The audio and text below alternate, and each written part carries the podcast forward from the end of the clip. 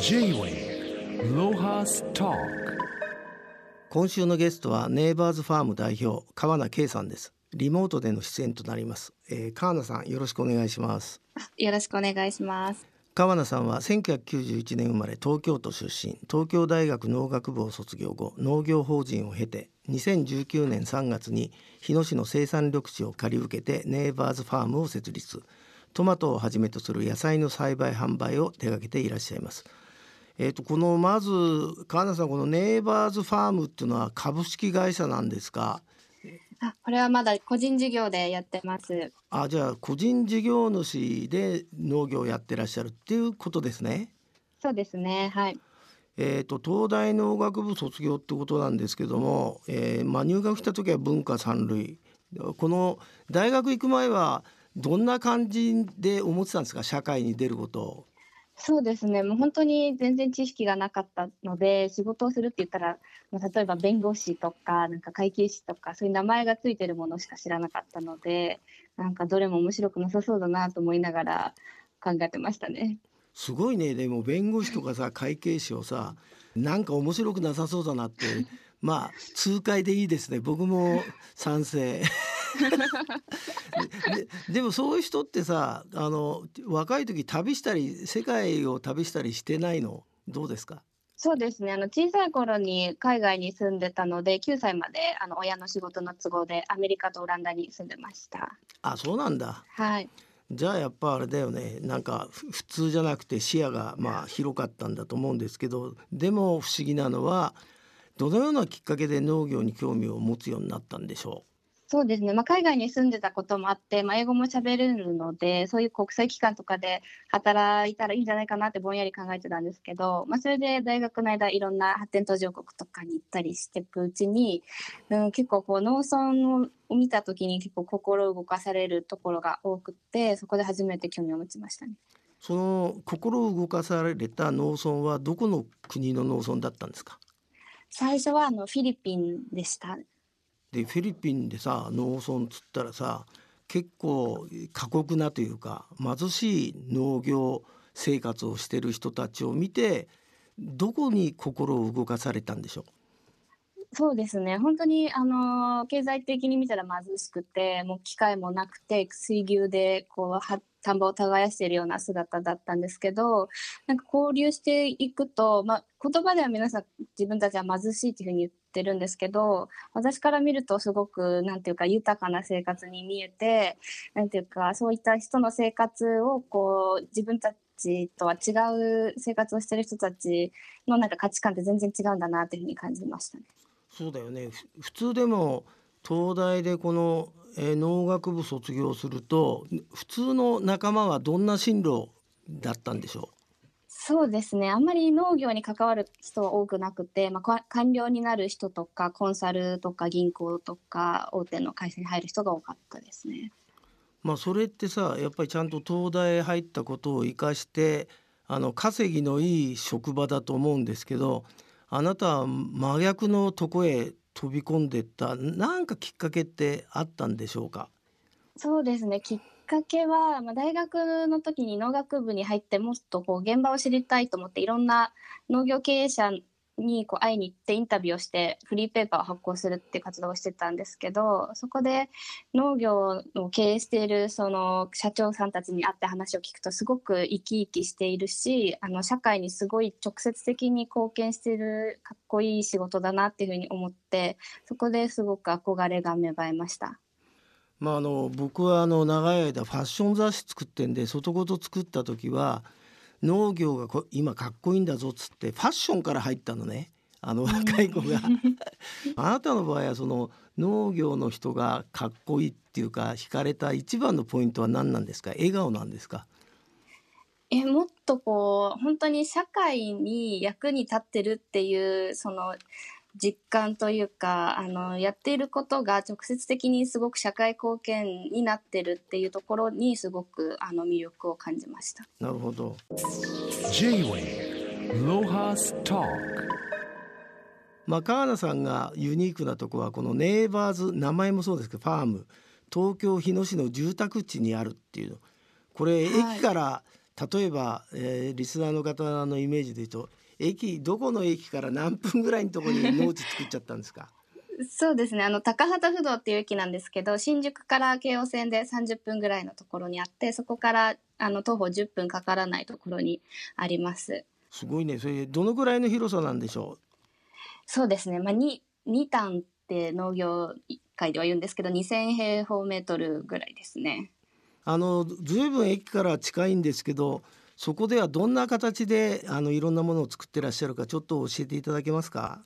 そうですね。えっ、と、今は、あの、ビニールハウスを去年末に建てることができたんですけど、えートマトをメインに栽培をしています。で、そのハウスの中では土を使わない栽培をしていて、えーまあ、二酸化炭素とかこう日射をコントロールできるようなシステムを入れてるんですけどそれですごく味を高めて旨味と酸味が濃いトマトをあのすごく鮮度の高い状態で地域の皆様にお届けするっていうのをあのメインでやってます。あのその場合あのハウスは何個ぐらいあるんでしょう？ハウスは、えっと、大きいのが一つありまして、そこであのトマトを作っていて、売り上げの9割はトマトなんですけど、はい。その他にもあの土を使ったあのハウスっていうのも2つ作っていて、そこではあのトマト以外にあの本当に旬のものをお届けできるように、例えば冬だったらほうれん草、夏だったら小松菜とか、今は、えっとナスとかきゅうりを作ってるんですけど、あとはまじゃがいもとか枝豆とかこの日野市のこう風土というか季節感をあの一緒に味わってもらえるようにいろんな野菜を少量多品目で作ってます。うあの素朴な疑問なんですけどそれをたった一人でやってねですか どんな感じでやってらっしゃるんでしょう？作業は、えっと、そうですね。私今3年目になるんですけど最初の2年は本当に一人で、えーやってたんですけど今年からあの一人従業員に入ってもらってでその方はあの地元の日野の方でと地域のためにえっと農業を一緒にやりたいって言ってくださった方がいるので2人で今回しているのとあとたまにあのお手伝いさんとかうちの父親も家で暇をしていたのでちょっと手伝ってもらったりとか してます。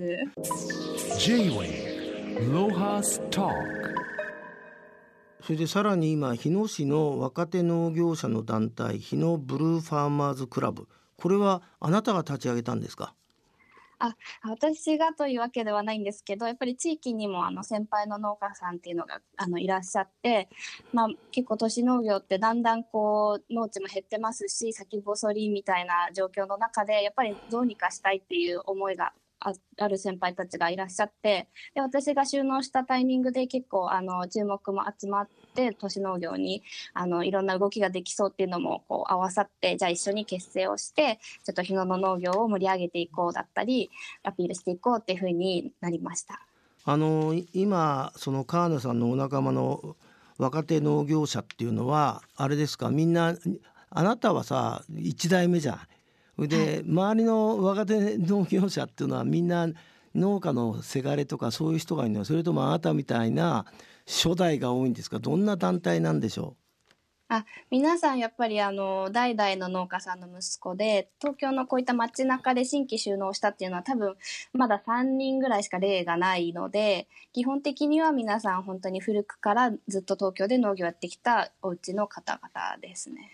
そうするとさそういうあの代々続いてる農業の人たちってさあなたが目指してるのってなんか最先端の科学的な農業じゃん。だからそそういうのってのはあれですか？まあ彼らも関心持ってくれたんですか？そうですね。皆さんすごく興味を持ってくださって確かにハウスも新しいので新しい設備とかも入れてるのでそういうところ一回見学会を開いてあのいろいろこう一緒に勉強したりっていうのももちろんあるんですけど、まあ、でも設備を入れたからって言って最先端ということもなくって皆さん本当にトマト栽培の技術がすごく高いのでこの日野も古くからトマトをずっと栽培しているのでなんていうかいろんお互いに勉強になるというかあのそういった違う方法でお互いこうどんどん技術を高めていこうっていうふうに考えてると思います。まああの外言であのその農業の現場さあの取材した時にトマトってさすごいいろんな不思議なすことが起きますよね とんでもなくできたりとか。そうですね。ね、はいだけどい要するにななんであなたはトトマトになったんでしょう？トマトへの思い込みとかあともしできたら川名さんのトマトの自慢話教えていただけますか？そうですね。いや、もう本当にきっかけは、あの、本当に何でもなくて、会社に入った時に、農業の会社に入った時にトマトの担当になったのがきっかけなんですけど、やってみて、本当に難しいなっていうのを感じて、まあ、すごく、あの、一回、一年の研修を経て、大きい農場を任せてもらったんですけど、大きい失敗もたくさんしましたし、結構、あの、本当に、こうどれだけ勉強したりしてこう理論とかに基づいてもこんなにうまくいかないこともあるんだっていうのを感じたんですけど逆にでもこう改善したいところっていうのも毎年毎年出てきて次はもうちょっとここをこうしようとかここのデータをもうちょっと取ればうまくいくかもしれないとかそういうなんていうか永遠に興味が尽きないものだなっていうふうに思うのでそのあたりに本当にハマるっていう感覚ですね。あの専門的な話でもいいんですけどああなたはトマトは数字で育てるっていう トマトが美味しくなる源は光合成をデータで管理まあ最近のデータバイレなんですけど ちょっと難しくなってもいいんで教えていただけますか？その考え方を。そうですね。えっ、と、まあ、トマトってこう、あの、こういうせ環境制御をするビニールハウスを建てると、あの、人間が管理できる項目っていうのがたくさんあって、例えば日射を、あと、午前中何時から何時はこれくらいとか、午後は何時から何時はこれくらいとか、温度帯も本当に1時間ごとに管理できますし、あと、こう、冠水、その、水とか肥料の濃度も、えー日々変えていくんですけど、それを一個一個全部、例えば、EC 肥料の濃度の EC は、今日は1.5、で、廃液が1.8で少し高かったので、明日はちょっと低くして、その、えっと、光合成をもうちょっとしやすくしようとか、まあそういった肥料の管理も数字でやりますし、そういうインプットを、えっと、結果として植物体に現れてくるので、例えば、植物は今週は10センチ伸びました。その前の週は8センチでした。その3の2センチはどこから来るのかっていうのを考えたりっていう、そういうところで数字で管理していきます。J-Way あのまあスーパー行ってもデパート行ってもトマトってめちゃくちゃ種類多いじゃないですか。はい。それでまあいあなたがいいと思ってもその時の流行りってあると思うんですけど今はあれですかねあのフルーツトマトみたいな糖度の高いのが喜ばれるんですかね。そうですね。まあ少し前まですごくそういう傾向強かったなと思うんですけど、逆、それがちょっと一旦こう振り切って、今度はやっぱりトマトらしい味が欲しいよねっていう人もすごく増えている感覚があって、なので私はそのフルーツトマトってすごく水を絞って、あの甘さを乗せるんですけど、それよりはもっと伸び伸びとトマトを育てて、あの、トマトらしい野菜の味をしっかり出るようなトマトっていうのをお届けしたいなと思っててそこをすごく喜んでくださる方が増えてるなっていうふうに思います。一番あの伝えてるのはあの甘さと酸味のバランスによって旨味が出てくるっていうふうに思っていて特に酸味っていうのは収穫してからあの収穫した瞬間が一番高くって置いとくとどんどんどんどん抜けていってしまってそれで甘みだけが残ってボケた味になるっていうのはすごく感じているのでそのできるだけその取った瞬間のすごく酸味も強くってそれで味が濃いっていうのをお届けできるようにその流通の方にもこだわってやってます。そうするとやっぱりあれですかネイバーズファームっていう構想の基本は生産地と消費地が非常に近いと。そうすると CO2 の排出も抑えられるしとなんかそんな思いもあったんですか？そうですね。あの、最初に入った会社でやっぱり地方で作って大量に生産して全国に送るっていうような農業をやってたんですけど、やってると、あの、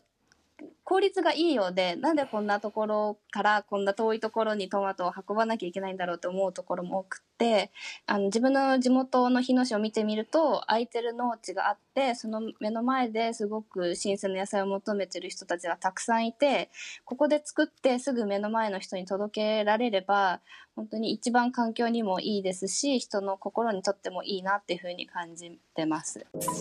J-Wave Lohas Talk あのその野菜がどうやって買えるかっていうと、えー農園内に野菜の自動販売機が設置されててネイバーズファームの野菜はああとどんなところで、えー買えるんでしょうか？教えていただけますか？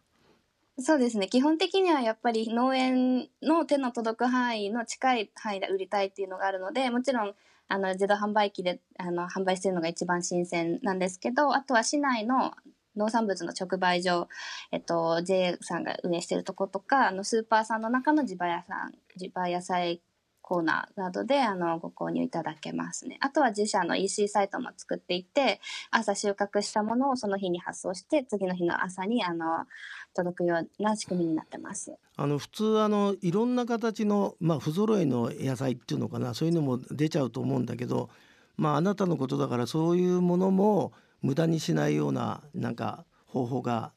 なんか取られてると思うんですけど教えていただけますか？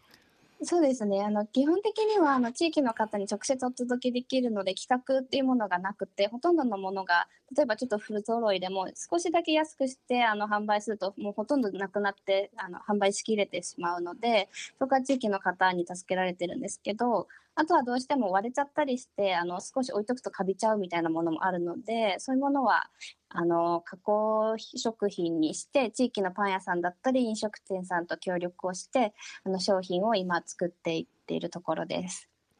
あの僕意外だったのは人弁というのはでかい会社だけどこの人弁とのコラボ企画が評判というんですけどこれはどんなプロジェクトなんでしょう？えっと、そうですね、まあ、人弁さんからお声掛けいただいて、あの、まあ、トマトとだしっていうところで、あの、うちのトマトやっぱり旨味が強いっていうところを、あの、売りにしているので、人弁さんのそのだしとのコラボで、新しい、あの、レシピを開発していただいて、お店で提供していただいたり、うちのトマトを、あの、人弁さんの出してる、あと、つゆの素とかの隣で販売をしていただいたりしました。うあのそういうき企業とのコラボみたいなものを、まあ、ふ増やしたいっていう思いもあるんですか？そうですね今回あの、まあ、地域のパン屋さんとか飲食店さんとやった時も同じように感じたんですけど人弁さんとの取り組みでもあの農家の発想だけではど絶対にこう思いつかないようなレシピだったり商品っていうのを、あの提案していただけるのですごくあのトマトの可能性が広がるのを感じますしまあ関わってる人たちもみんなワクワクするのであのこういったコラボはどんどんやっていきたいなというふうに思ってます。J-Way Lohas Talk あのまあ川野さんはまだまだ若いんですけど例えばそのいい一日？その個人事業主の一日ってどんな感じなんですか？何時に起きてで畑に行ってってちょっと教えていただけますか？そうですね。えっと、まあ、ちょっと最近は暑いので、あの、早めに始めてるんですけど、普段はもう本当に8時から始めて、えーまあ、朝2、3時間で収穫をして、えー2、3時間でパック詰めをして、お昼配達なんかをして、で、午後は、まあ、畑のそういった手入れとかですね、トマトの、あの、葉っぱを取ったり、あの、紐に巻きつけたりっていうのもあるんですけど、そういったところはメンバーに手伝ってもらいながら、私はそういった新しいイベントとか企画の打ち合わせに出たりとか、まあ、経営の方とかを考えたりする時間に当てるようにしてます。で、あの、5時には終わるようにっていうのは目標にしてます。あとさ僕不思議なの農家って土日あるんですか？えっ、と、そうですね。特に今は農繁期で一番野菜がぐんぐん育つ時期なので、土日関わらず野菜はどんどん大きくなるので、基本的には毎日収穫をして、毎日はい販売をしてますので、土日はないんですけど、まあ、そこはメンバーと協力をして、今日、今週私は日曜日休みますとか、今週土曜日休みますっていうのを交代でやって、週2日は休めるようにしてます。いや今日はもう全く新しいなんか農業の未来をね実践していらっしゃるか方だなと思ったんでぜひ仲間を増やして頑張ってください。今日はどうもありがとうございました。ありがとうございました。J-Way Lohas Talk